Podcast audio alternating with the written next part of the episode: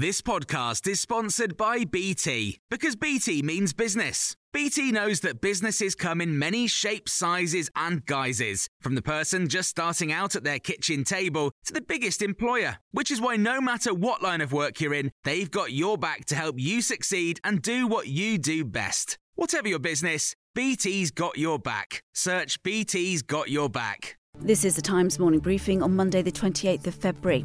Explosions have been heard overnight in the Ukrainian capital Kiev and the country's second city, Kharkiv.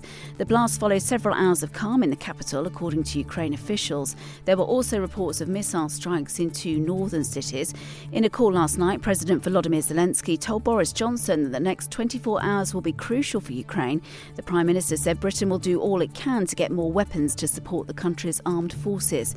Journalist and filmmaker Oz Katerji is in Kiev. He says residents there are gearing up for urban warfare.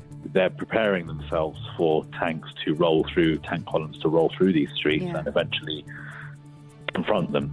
So that's pretty much what the atmosphere is like. You can't travel around uh, right now in Kiev. Uh, there are checkpoints everywhere where, where these barricades have been set up, and if you don't have the right permission to be on the streets, uh, yeah, it's not going to be good for you.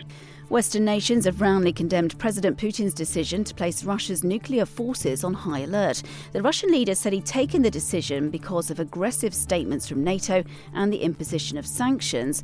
Pavel Podvig is a leading expert on Russian nuclear forces.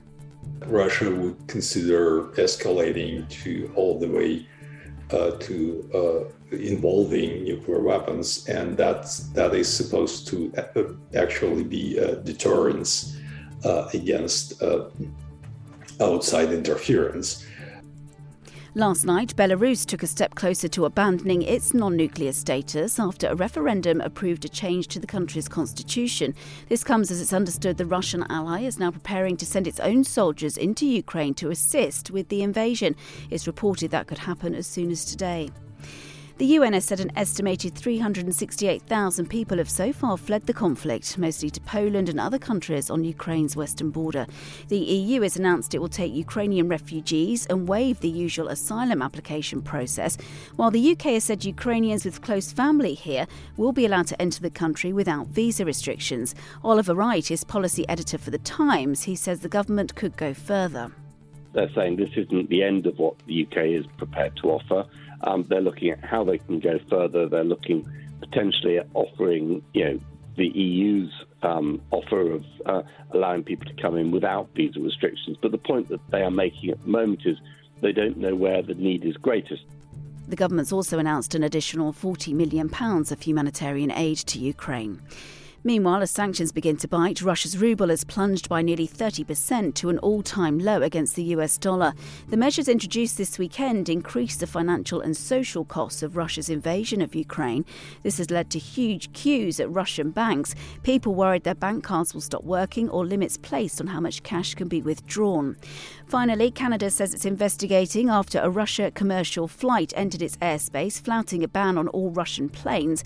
The government's launching a review and says it will not hesitate to take appropriate enforcement action and other measures to prevent future violations. You can hear more on these stories throughout the day on Times Radio. Want flexibility? Take yoga. Want flexibility with your health insurance? Check out United Healthcare Insurance Plans. Underwritten by Golden Rule Insurance Company, they offer flexible, budget friendly medical, dental, and vision coverage that may be right for you. More at uh1.com. Hey, it's Danny Pellegrino from Everything Iconic. Ready to upgrade your style game without blowing your budget? Check out Quince. They've got all the good stuff shirts and polos, activewear, and fine leather goods, all at 50 to 80% less than other high end brands. And the best part? They're all about safe, ethical, and responsible manufacturing. Get that luxury vibe without the luxury price tag. Hit up quince.com slash upgrade for free shipping and 365 day returns on your next order. That's quince.com slash upgrade.